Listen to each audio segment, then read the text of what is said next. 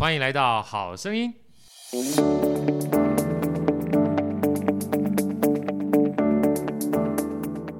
大家好，我是好趣的好哥，欢迎来到好声音。今天好哥非常开心啊，这个这一堂的，呃，也不是这一堂了，我跟你讲说这一堂课啊，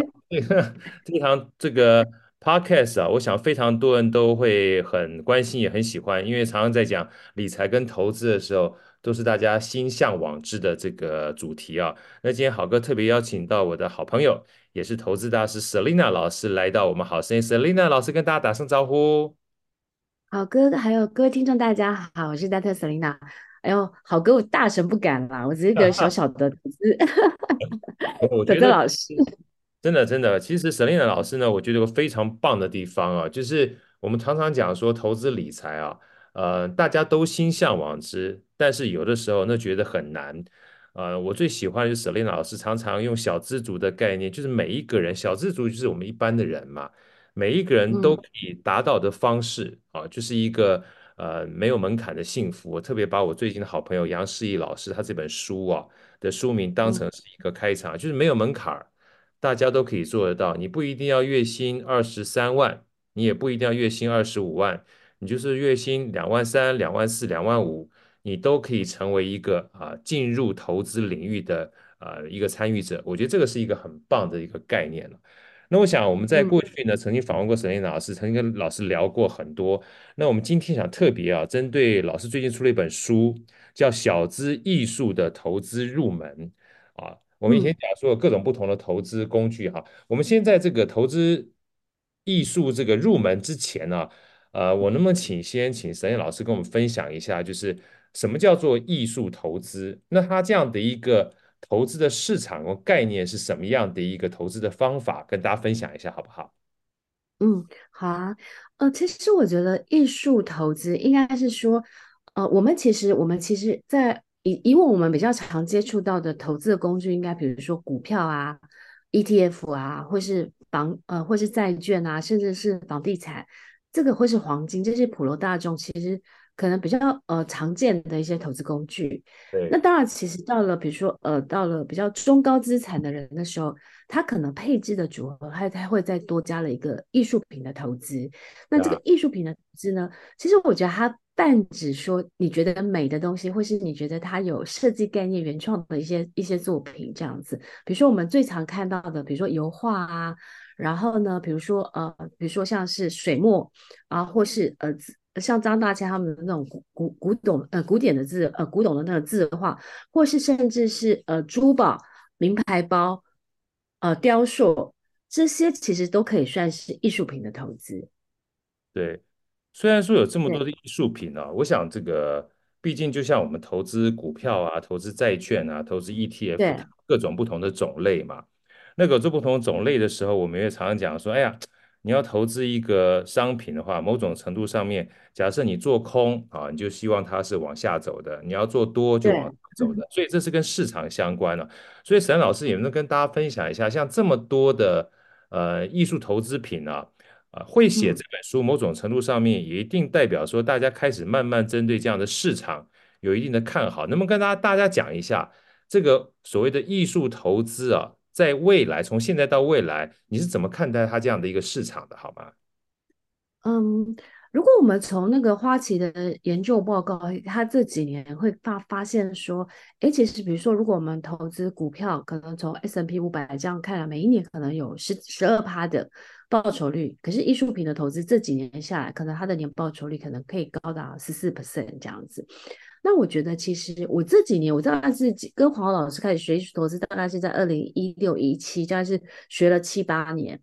那我我会发现一件事情，就是说，哎，其实艺术艺术品的价格，就是说，如果你你挑挑的好的话，挑的精准的话，其实它呃，可能比如说五六年，甚至是十年，它可能就涨个呃六倍或是十倍，所以它的投资报酬率其实是不是不是就不会输过，不是不会输股票。比如说，像我举我举一个例子哈，台积电可能现在四五百块，对不对？对。那台积电如果要再涨一倍到一千元，其实呃它。会比较呃辛苦，但它是有机会，但不代表说它没有的。但是艺术品，如果你买的好的话，其实很容易涨十倍。所以我自己觉得说，当然其实艺术品的投资，我觉得它有一些的呃门槛，它有一些基本的门槛，就是说你可能要知道，比如说，哎，呃，第一个是你要先了解艺术史，然后你要了解说，哎，其实艺术品它有分初级市场跟次级市场。那初级市场的话，就是说，哎，比如说像是我们常常会看到台湾的，比如说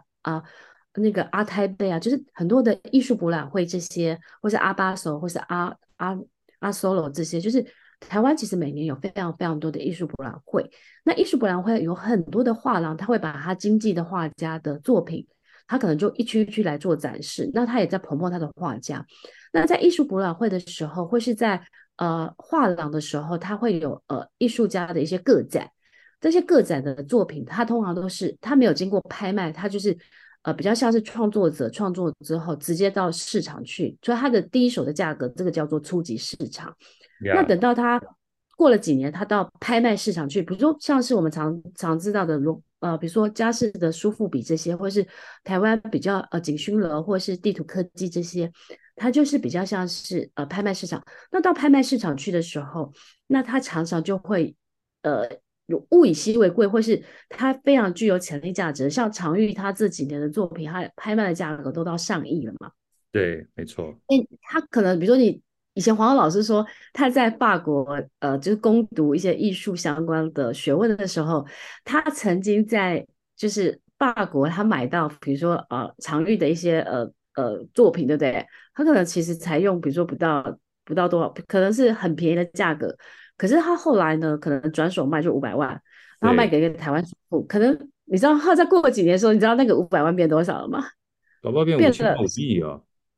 变了两亿了。哇！所以所以你知道啊，就是说，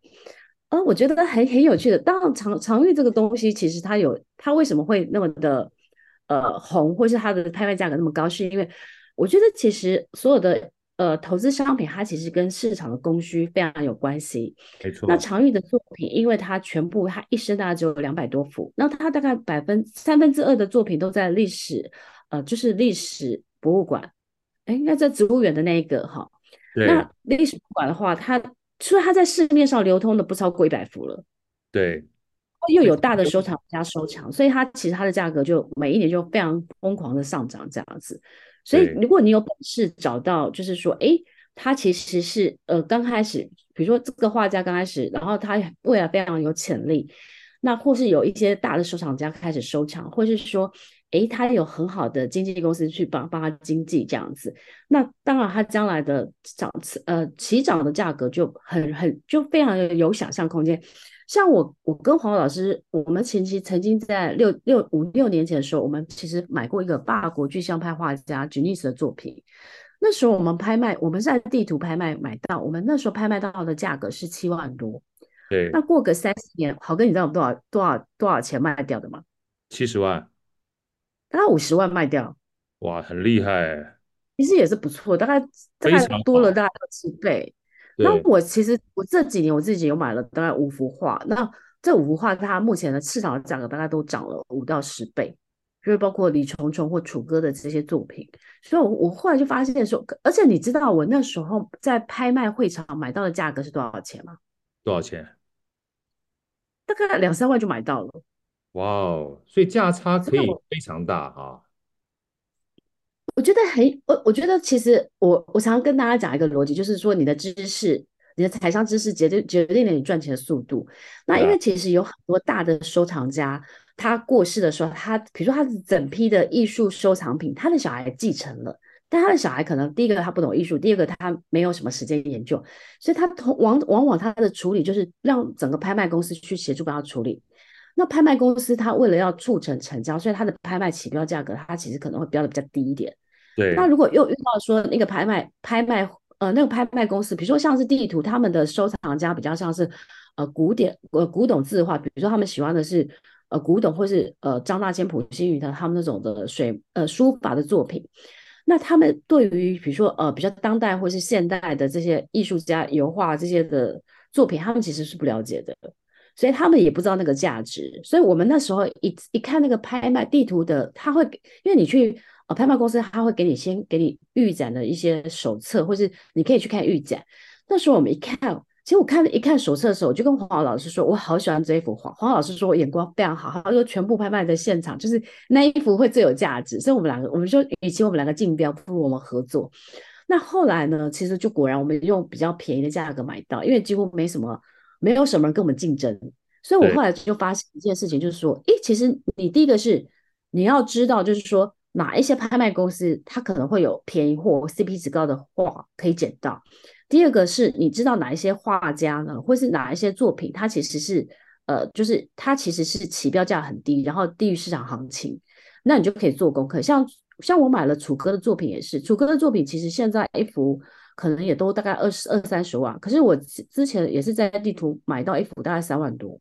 那现在其实大概也都是涨大概比如说五到十倍，所以我就发现说，诶，其实艺术投资它真的很有趣。然后呢，我觉得它其实也没有像普罗大众的人会觉得说，哎，入手，大家好像觉得要买艺术投资好像要几千万，或是像林百里，或是比如说像是呃张忠谋那种等级才可以买的，就是那种科技大佬这种。其实没有，其实我后来发现说，哎，其实很多的作品，他们可能一两万就可以买得到，或是两三万。可是我我就会觉得说，哎，那其实黄老师那时候当初找我合写这本书的时候。他他说他，因为他平常客人就是那种科技啊、科技首富，或是医生啊，或是律师这种比较高资产的人，他觉得艺术投资不应该只是服务有钱人，他觉得应该是让普罗大众的人，甚至小资族都有机会接触到艺术投资这个领域。然后我我觉得这个利益很好，而且他觉得呃每一个人应该要培养美学的素养。其实我觉得学艺术投资它有一个很好的地方就是。当你在看这些画的时候，或是在看这些艺术家创作艺术史的时候，我觉得某种程度你在培养你的美学素养。因为我觉得台湾其实我们在过往的教育，其实我们是不是很重视美学教育、美学素养的？可是像我常常去旅行的时候，我我常常发现我，因为我每次去一个国家，我都会去他的呃博物馆、美术馆去看。我发现你会觉得，哎，其实外国人他们不管是小孩或者老老人，或是他们好像就是平常假日的时候没事的话，就会去看看画画展。或是看去博物馆逛逛，我觉得他们好像就把呃艺术当做他生活的一部分。但我觉得台湾普罗大众的是比较现在比较好了，但是我觉得还是很欠缺。所以，我们就会希望说出本书是让大家可以接触到艺术投资这个领域，然后带你入门，然后呢培养你的美学素养。那我觉得很重要一个部分是，很多人会觉得说啊，我现在是小资主，但我常常会觉得。你不会永远是小资，因为你会随着你的薪资或者是你的未来的年龄的增长，其实你的收入或是你人生的际遇也会大大不同。所以我觉得其就是及早的去培养自己，这样是蛮好的一件事。对，其实我觉得看刚刚 Selina 老师在讲的过程当中啊，我第二个问题本来想问这个，就是艺术投资对于小资族有什么优点？但我刚一听完之后，其实答案已经呼之欲出了。第一个就是我们常常以为。就是这样的一个艺术投资，价钱非常高啊，我高攀不起。但是我刚听到哇，可以两三万买一幅画，四五万买一幅画，然后过了几年之后涨个十倍，涨个七八倍。其实这样的一个涨幅的倍数啊，对我们一般在股票或者是我们属于财务投资而言，其实非常少见的，不容易啊。因为这种标的还没讲要跟着这个价，就是公司的价值往上涨的话，不是一件容易的事情。因为公司你要创造价值。股价才往上飙升嘛？可是我刚刚想道理，艺术品啊，在经济学上的角度而言的话，它是不可复制的，它是非常稀缺的。嗯、对，所以如果这个价值一旦被认可的话，它只会水涨船高。时间越久远的话，它价值呢就会越高，那相对价格就会越好。我觉得这是第一个很大的优点。而第二个优点，我觉得更有道理。其实我们小时候被这个数理化这种考试都已经压得喘不过气来了。所以其实没有太多的机会去欣赏美这件事情。可是，所以老实话，人生如果有美这件事情的话，相对过得会比较舒坦一点点。所以其实，与其说它是投资在本身的艺术品上面，其实我觉得也算是投资自己在生活上面能够过得比较不一样，对不对？可以这样说吗，Selina 老师？对，其实我觉得好哥讲的很棒，就是说，因为其实我我常常去欧欧洲旅行，比如说我我之前去过。巴啊，法国的科马小镇，因为那是宫崎骏电影的一个场景。然后我发现呢，那个小城镇的人很很很很美好，就是很美好，是说，嗯、呃，像他们就会，比如说，诶，他家的窗帘，或是他们的植物，或是甚至他的门，然后或是说他的呃那个铃铛什么的，你会觉得那个城市那个小镇是很有美学的，就是每一个人会在他的呃所所见的范围，他努力的把他家变得很美好。对，那每一个人把他的小家变得很很美好的时候，其实那个小小镇看起来就非常可爱，因为你你你会发现说每一个角落好像电影里面的场景，就是很美，或是你觉得哦，好像好，就是那个色彩缤纷啊，或者说哎那个那个配置啊，然后我就会觉得说，哎，其实他们其实是把美学融合在他的生活当中了。那反之像我之前去，因为疫情的时候我都不能出国，那我就台湾我只能够。我就我只能够一直发掘说台湾到底我还还哪里没有去过，那我就印象很深刻是，我跟我朋友就去阿里山，你知道吗？对。然后就去阿里山，就是看神木要搭小火车，然后我就一出那个火车站，你知道我看到到第一个场景就是阿里山为什么会很多建筑都是铁皮屋？嗯，了解吗？那我就觉得那个铁皮屋是不美的。对。那我会发现说，你会发现说，台湾很多的地方很，我们是没有把美学这个观念把它放在我们生活的日常的生活中。对，没错。对，所以我就会很希望是借由这个过程当中，你开始去培养美美学，然后你在自己家里生活，因为其实其实把家里打弄得很美或者是很舒服，其实不是不需要花很多钱的，有时候你就是精心一些小布置。然后再来是，我觉得买艺术品，我觉得有一个很好的地方是，你可以把它放在你们家吊起来，然后或是挂起来，然后把它当做你们家的一个很重要的一个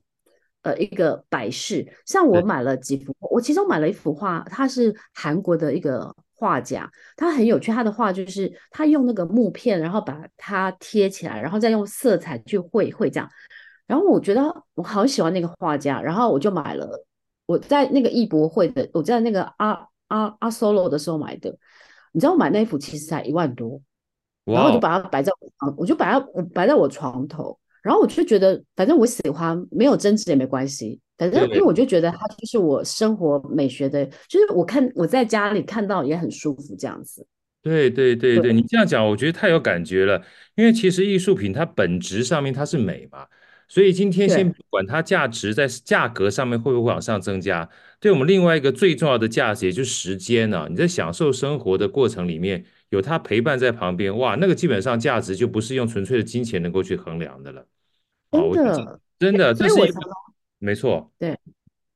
不好意思打岔你。不会，所以说其实呃，我觉得像刚才 Selina 老师在讲的过程当中，我觉得大家可以把这样的一个艺术投资啊。不仅仅是放在所谓财富上面，我所谓财富就是金钱上面，更重要的是放在生活的投资上面。因为我常讲说，人生最贵的，除了是除了说赚钱之外，其实要赚到自己的时间。如果每一个时间都是美好的话，我觉得这个是人生最大的一个财富，是应该这样说嘛？没错，对不对？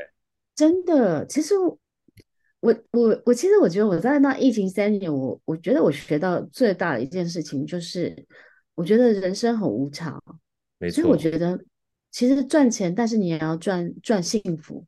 所以怎么样可以让你的，比如说呃，工作、生活跟财富之间达到一个完美的平衡？我觉得这个是人生很大课题。所以我自己，我自己，我一直庆幸一件事情，就是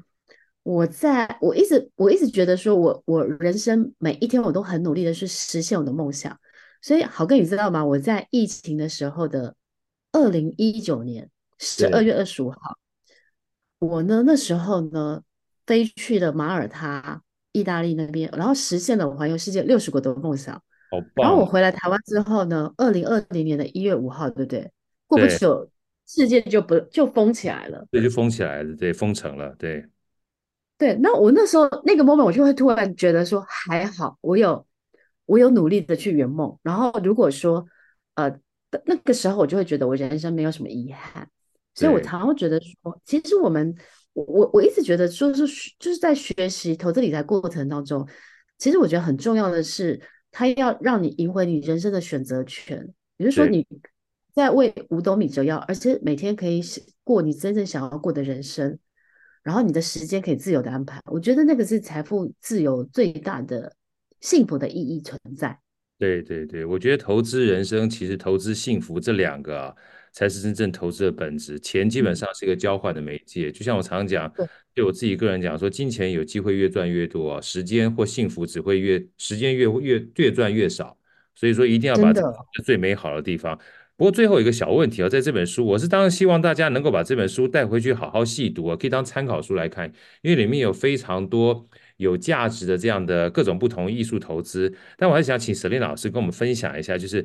如果说今天想要入门的话，当然这本书里有很多，你可以你会建议大家怎么去入门，而且要注意哪些呃可能要避开的风险跟观点，好不好？呃，我觉得如果大家一开始，比如说。想要入门的话，我会建议大家第一个步骤是，呃，你可以多去参加艺术博览会，或是多参加拍卖会啊。然后呢，你可以把所有的就是你喜欢的那个作品，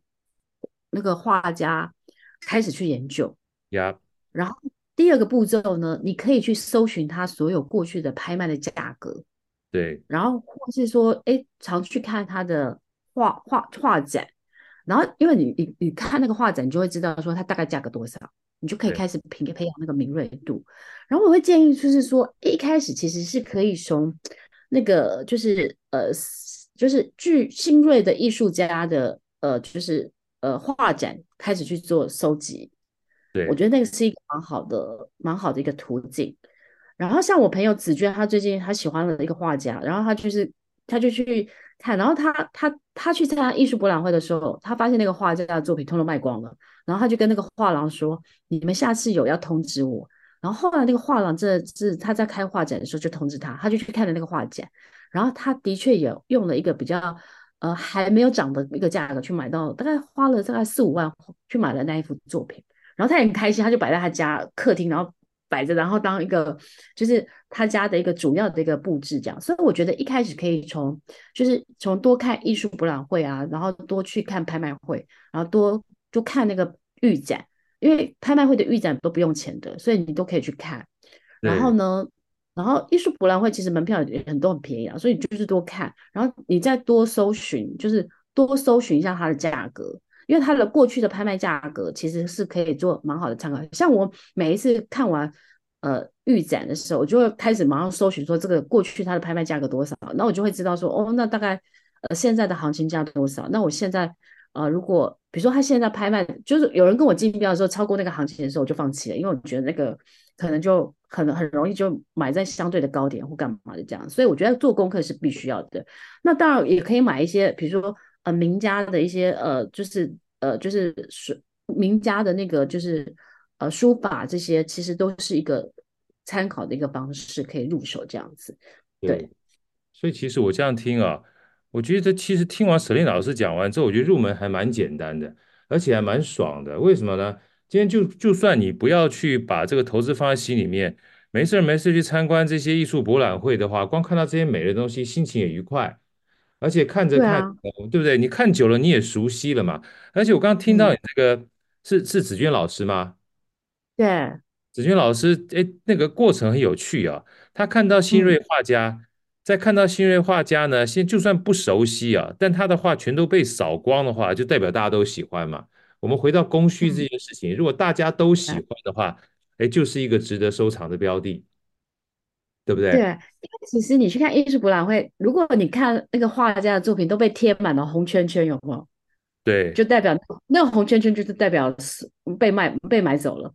所以有时候红圈圈越多的时候，就代表那个画家可能是大家越看好干嘛的。所以通常其实其实其实我们如果我们我们如果去看艺术博览会，我们通常会希望是 V V V V I P 的时候就去看。那可是我觉得普罗大众人反过来应该是等这些 V V I P 的人去看过之后，你再去看，你就会知道说哦，懂 V V I P 的人都在看，都在买什么画这样子。对，你知道 V V I P 买什么画之后，下次你有机会，你就算不赚到高点，就是不是买到这个最好的哈，你也有机会知道这个趋势是放在哪一个画家上面啊。这个没有跟也要会跟那。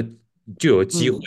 从从一个小资族哈去赚到五倍到七倍以上这样的财富，所以我真的建议大家啊，把这个小资艺术投资入门啊带回去看，尤其前面这个封面讲两句话我非常喜欢：艺术投资水很深吗？其实比你想的更简单。我觉得真正最深呢、啊、最大的距离，通常不是艺术或艺术投资本身，而是你确知这个不公，所以没有把行动啊放在这里面。我想你只要去参加艺术博览会，再跟大家分享一下，就算你不以投资的心态去看，赚到自己时间上面的幸福啊，跟美学投资在生人生当中一个很重要的这个价值的提升啊。这个坦白讲，提升一下气质也是一种价值嘛，对不对哈？真的，我非常认同，因为我常常我常常会觉得有一句话我一直很喜欢，就是呃，你看过的书，你爱过的人，你走过的路，等于你身上气质的总和。所以我常常觉得多看书，多多多旅行，然后但我没有叫你多多爱人。真的真的，我觉得这个 这个是人生最大的投资。嗯，真的，所以而且书很便宜，书一本书才。比如说三百多块好了，你看我跟黄老师写了两年，写到那个我们我我我这本书写到我眼睛都快瞎了，因为我刚光在挑每一页要配什么图的时候，我们这个中间有很多的过程。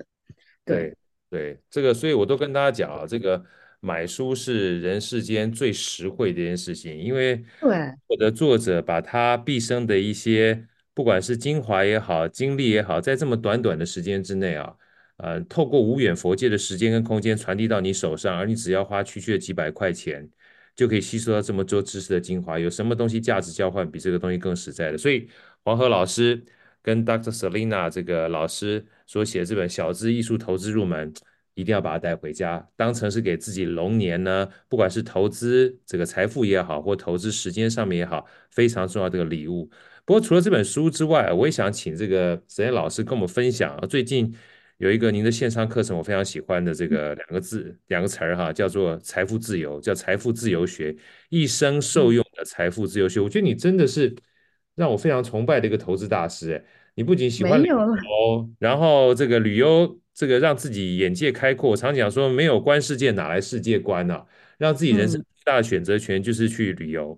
那第二个呢，这个你也做各种不同的财务投资。还到房地产投资，然后现在做艺术投资，所以我真的强烈建议大家，除了去买老师的小资艺术投资入门之外呢，也可以追踪老师。你会发现，这个在投资的路上啊，能让自己活得精彩、活得丰盛，我觉得是最棒的投资。老师来聊聊这堂这个线上课程，好不好？一生受用的财富自由学，呃，这个我觉得基本上财富自由大家都想要的，它能够带给我们什么？大家期望在这里面，你分享给大家什么？哦，其实我，呃，我会做这一堂课，应该是我把它当做我人生，呃，线上课程最后的一个代表作了。因为做完这个线上课程，这么庞大架构的线上课程，我不会再做了，因为很累哈，很累很累。我跟你讲，我真的觉得半条命快没有了。我我前阵子去经络按摩，他说，你到底做了什么事情？你那么的劳损？我就说我在编讲义，然后。我真心的觉得，那当初为什么会会有这个线上课的诞生是因为，嗯、呃，我我之前在大大学有做上班族财富翻转学院，对，然后呢，我们当然透过不同的教练给呃学员，比如说不同的呃投资工具跟副脑袋这样子，然后同学也反应蛮好的，然后但是我有一些呃网红的朋友，他们有学，然后他们来就跟我来讲说，他们还是觉得有一点点困难，就是就是我觉得好像。嗯，一般人，比如说像是我随便举例哈，一般上班族妈妈们，他们好像没有那么多时间去呃研究投资理财。然后我就在想说，那我可不可以把我一生所学会的这个呃投资理财课程，变成一个很简单的一个架构，或是一个一个系统，然后协助大家就是呃一步一步的建构他自己的人生的财富自由的一个计划。那当然，首先我觉得很重要的是，我我想要传达的就是说，其实我在第一个阶段会会协助大家的是你，呃帮你建构你人生未来的梦想蓝图。那因为我觉得，像我人生所有的梦想都实现了，不管是比如说出书啊、念博士啊，或是在海外自产，甚至是环游世界六十八国。那我觉得很重要的前提是我我一直觉得梦想是你人生前进最大的动力力量。对。很多人他其实他都会觉得说啊，我我我我可能没办法，我出身不好，为什么？所以我从来不敢想我未来远大的梦想。嗯、可是我觉得，如果你未来的五年、十年、二十年，你可以把你的梦想蓝图勾勒出来，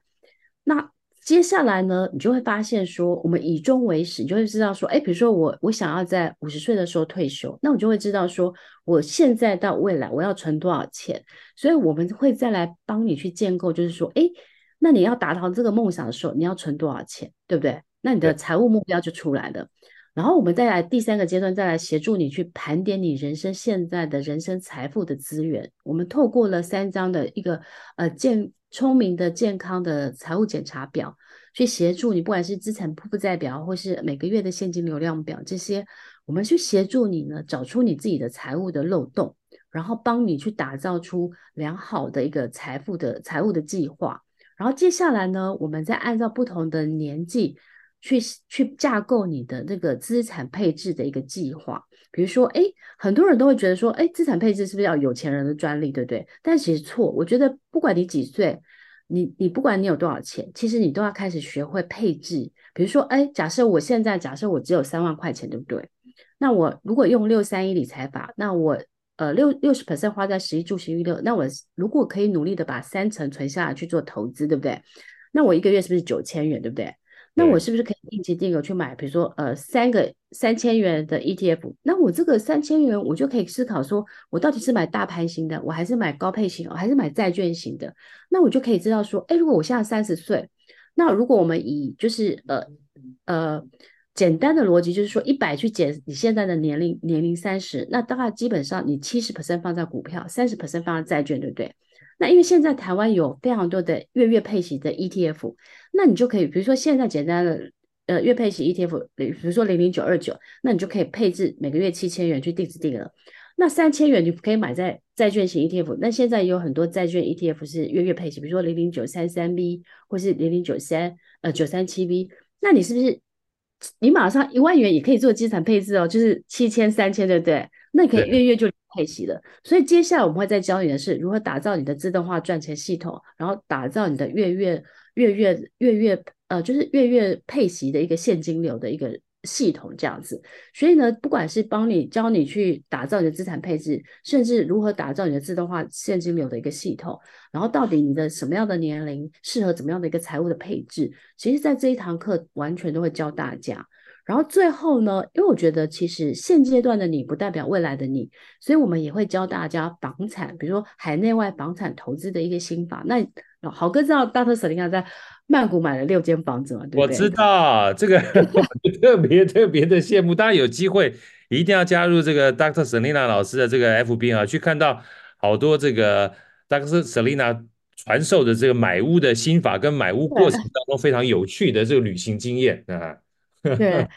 所以我我我也会再教大家，就是说海外投资，不管是因为我有去熊本看房子，我有去杜拜看，我有去曼谷看，那我会发现说，其实我常常会觉得，就是说我分享这些海外投资房地产的呃资讯，其实是我希望，呃，我觉得小资族或是上班族可以跳出台湾的框架去看这个世界，比如说台湾其实。我常常会，因为我常常环游世界，我去每一个国家，我都会去看房价。那你知道，我上次去瑞士、去德国，因为我姐姐嫁到瑞士，我就会发现说，其实台湾的房价，我们的薪资所得比应该是比瑞士都高的。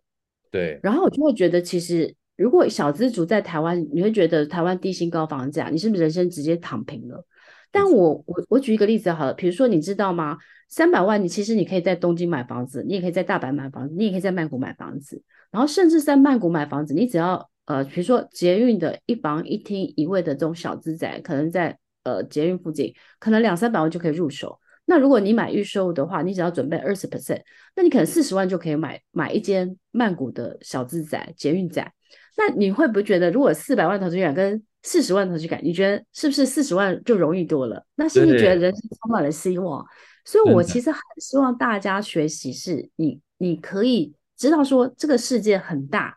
可以赚钱的机会很多，你不一定直接把眼光放在台湾这样子，对。所以我们在这堂课也会教大家，就是呃，就是海外的、国内外的、海外的这个呃房产投资，然后也会把保险的计划，就是因为我觉得保险其实蛮重要的，所以怎么样聪明保，然后我们也会在这个就是一生必学的呃聪明的保险的计划，因为很多人。乱乱保，就是买了很多投资险保单啊或什么的，然后钱都卡在保保险里面这样子。那我觉得其实也是不不不不必要的，因为我有个朋友那天问我说，哦，他的他的保单，他就给我一看，我就想，哦，那个就是他说呃的可能二十年二十 percent，然后我这样算的时候，我说一年的值一年的报酬率不到一趴而已，我说比定存还少。对啊。对，所以我就会希望是说给大家一个很完整的，他你一生，然后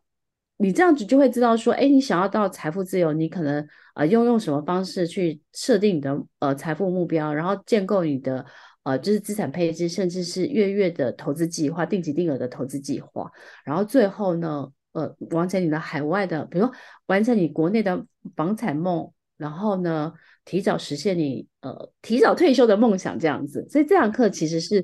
逻辑架构是被想在希望每一个人都可以实现他的人生的不同的梦想，然后呢，呃，就是呃每一个梦想后面他其实是需要有一个财富呃财务计划，就是每一个梦想，比如说我想要帮小孩存退休呃教育基金，那我可能想要需要存到五十万。那我可能可以在几岁的时候，你帮他领到红包的时候，我就知道说，哎，我帮他买，比如说大盘型的 ETF 啊，或是呃债券型 ETF，或是股票型的 ETF，我们都会在这个课堂中中教大家去每一个梦想后面，呃，后面所需要的金额，比如说退休金啊，啊、父母的养老金啊，啊、或是甚至小孩的教育基金啊，或是你的买房基金啊，其实我们都会呃教大家如何逐步的去实现这些梦想，这样子。所以我觉得这堂课其实是我献给大家，献献给每个小资族。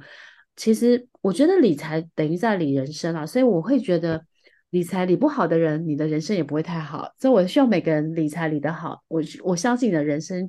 会更富足、更美好这样子。对，真的，我觉得听完这个刚刚 Selina 老师讲完之后，我觉得这堂课跟以往的课程很多的课程可能不一样，教知识、教工具啊，它还是回到就是你必须要知道才能做到嘛。但这样课程我自己感觉就是一样啊，基本上有知识跟工具，但最重要知道说你要往哪里去，所以开始把自己的目标先定下来很重要。就像纳瓦尔宝典里面说的一句话，他说你没有目标是没法达标的啊，先把自己目标定下来，目标定下来之后呢，你才会定定计划啊。就像纳瓦尔讲的，他当初时薪定了五千块美金，时薪五千块美金，很多人都笑他怎么定一个这么高的，他说我定一个这么高的目标。我就会去寻找如何达到这么高目标的计划，你的计划就跟我不一样，所以目标会导引到计划，计划呢带到实操，实操会修正，修正才会慢慢一步一步的达到你想要的这个幸福的这个路途。好，所以我觉得大家可以把这个除了这本书《小资艺术投资入门》带回家之外啊，也带回这堂非常棒的一生受用的财富自由学。尤其是啊，我最后想跟大家讲，就一定要去追踪 Selena 老师。为什么？因为大家听的这个过程当中有没有发现啊？Selena 老师通常他都是一举数得啊，不是一举两得啊，是一举数得。在投资艺术品的时候啊，不仅去投资财富了，也投资美学了。那投资房地产的过程当中呢，不止投资房地产，也投资旅游，也投资看世界了。哇，这这个投资实在是。太赚了哈，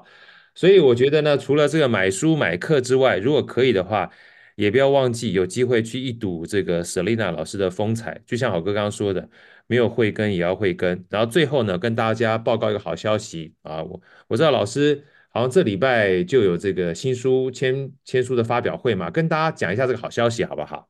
好啊，好啊，谢谢好哥。我们在三月三号的下午三点，会在那个微风百货，就是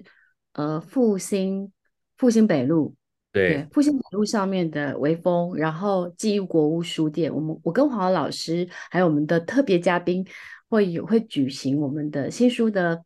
呃分享会，还有签名会这样子，然后欢迎大家可以来找我们这样子。好，好哥会把这个相关资讯呢放在这个。我们的好声音的连接下面，我再跟大家说一下，在二零二四年的三月三号，就是礼拜天下午的三点到四点半啊，一个半小时的时间，在记忆国屋书店，在台北的微风店，微风广场的五楼啊，它是台北市松山区复兴南路的一段三十九号，就靠近那个忠孝复兴站捷运的五号出口，所以大家可以的话呢，早点去啊，然后这个跟老师这个。这个打声招呼，跟他说新年好。那最重要的话，有机会看到 Selina 老师之外呢，也看到我们这本《小资艺术投资入门》的呃另外一个艺术投资家的作者黄河老师。希望大家借这个机会呢，不仅去学习艺术投资，也学习怎么样让自己的人生更丰富、更圆满。谢谢 Selena 老师在龙年的时候带来这么好的一个分享，谢谢老师，谢谢好哥，谢谢听众，拜拜。好声音，我们下一集再见。